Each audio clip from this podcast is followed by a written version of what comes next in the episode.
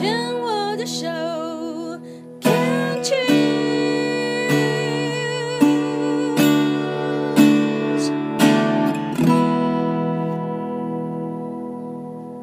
病虫害防治要继续跟 Cindy 聊一聊，那我们再往前推一点，推到原生家庭还是好了。嗯，你现在也是单身嘛，对不对？对对。你在家里排行老几？老二。老二，嗯、上面是哦，上面是哥哥，然后下面是弟弟。哇，所以你是夹夹在中间的。人家重男轻女吗？嗯，老实说，会啊。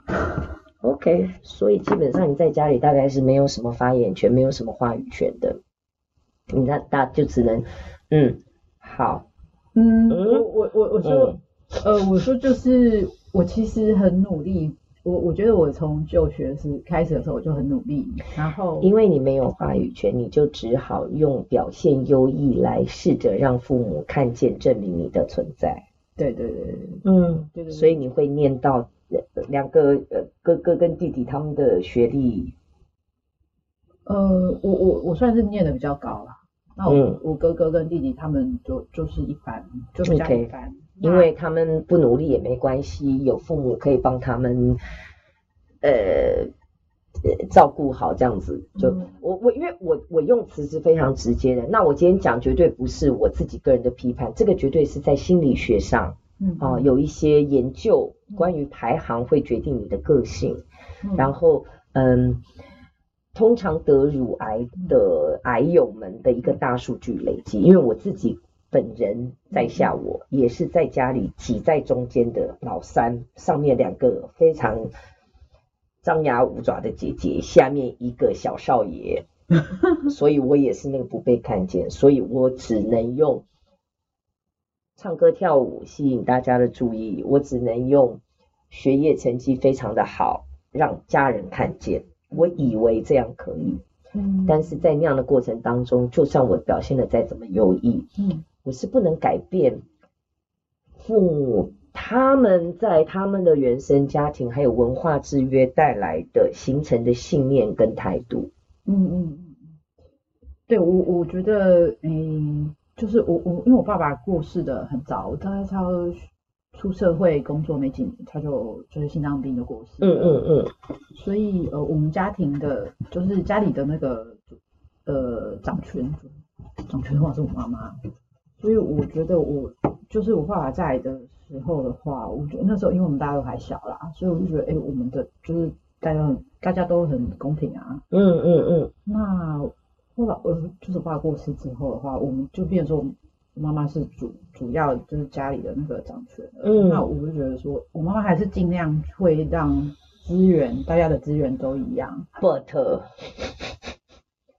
我我我我我来说好了，我猜想你可以同意或不同意哦，就好像我我这样我我，你知道我刚突然跳一个画面，感觉好像说我现在在猜的，好像就我我睡在你们家的某一个房间里面，还没还没还没哦。好，我我猜想，爸爸过世之后，妈妈虽然还是尽力的要维持整。的家庭的环呃氛围的公平，同时，因为毕竟，如果我是你妈，我猜想我妈的态度，嗯，女儿还是要嫁掉，不能靠她，嗯，我要靠，我只能靠两个儿子，嗯嗯，所以自然而然的，在很多的氛围上面，很多的事件上，你会被放在最后。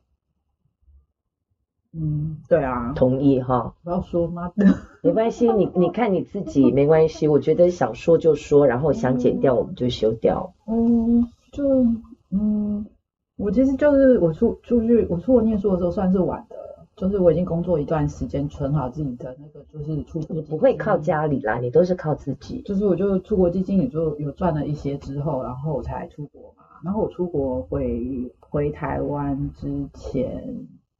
就是呃，因为我我后来回台湾之后，我哥哥就结婚，他就准备、嗯、就是等我回来之后，我们就张罗婚礼这样。然后那时候家里要整修，所以整整修的话，我妈妈就打一个电话给我说，呃，因为哥哥大哥要结婚了，所以我们要把整房间整整修这样子。那你的房间的话，以后我们就一起，就是我们两个就一起睡这样子。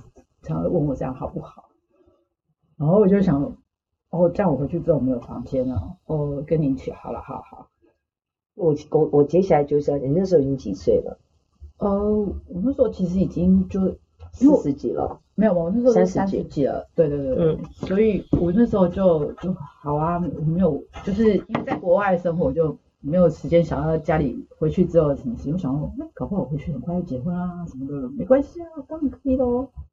对，然后后来回台湾之后就，哎，我们重新装潢，就是房间还是也是很大很舒服，就是就是我跟我妈妈的房间，那就 好，所以接下来就不用赘述了啊。这个所有人都对于一个没有发生的事情，其实都会有一些期待跟想象。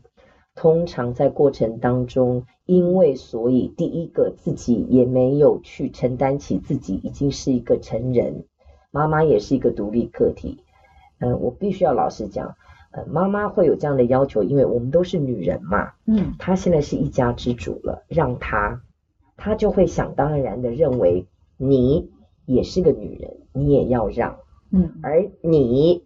从小到大，在无形有形之间，你也去 adapt 去接受了这样的一个信念系统，嗯，所以你也没有为自己承担起责任。你的不切实际的期待说，说这样应该可以吧，应该很好吧，用很多的理由跟借口去合理化自己这样的一件事情，你也就答应了。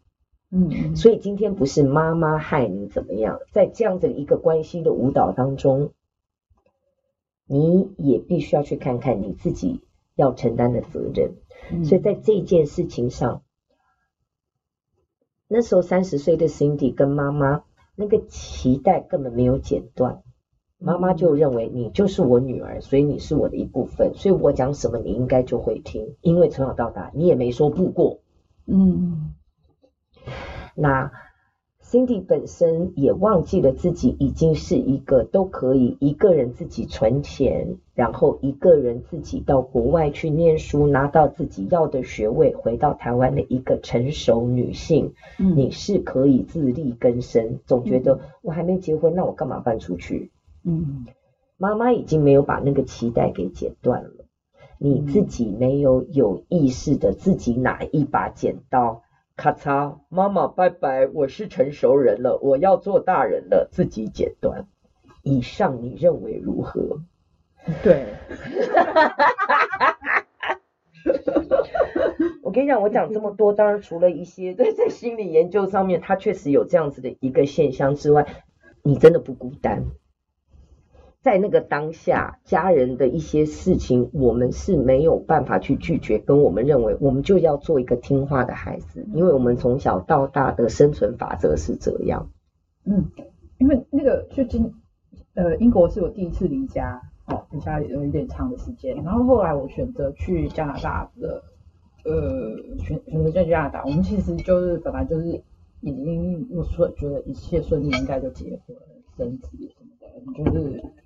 你就是已经嫁出去了。好，这个部分我们下一段再聊，因为讲说是选择去加拿大结婚，就意思是说当时的情感的状态的另外一半应该是在加拿大，对不对？对，对，对。然后我后来，我们那个时候我们家里就是也很大的家庭革命，然后我妈也是说，哦你。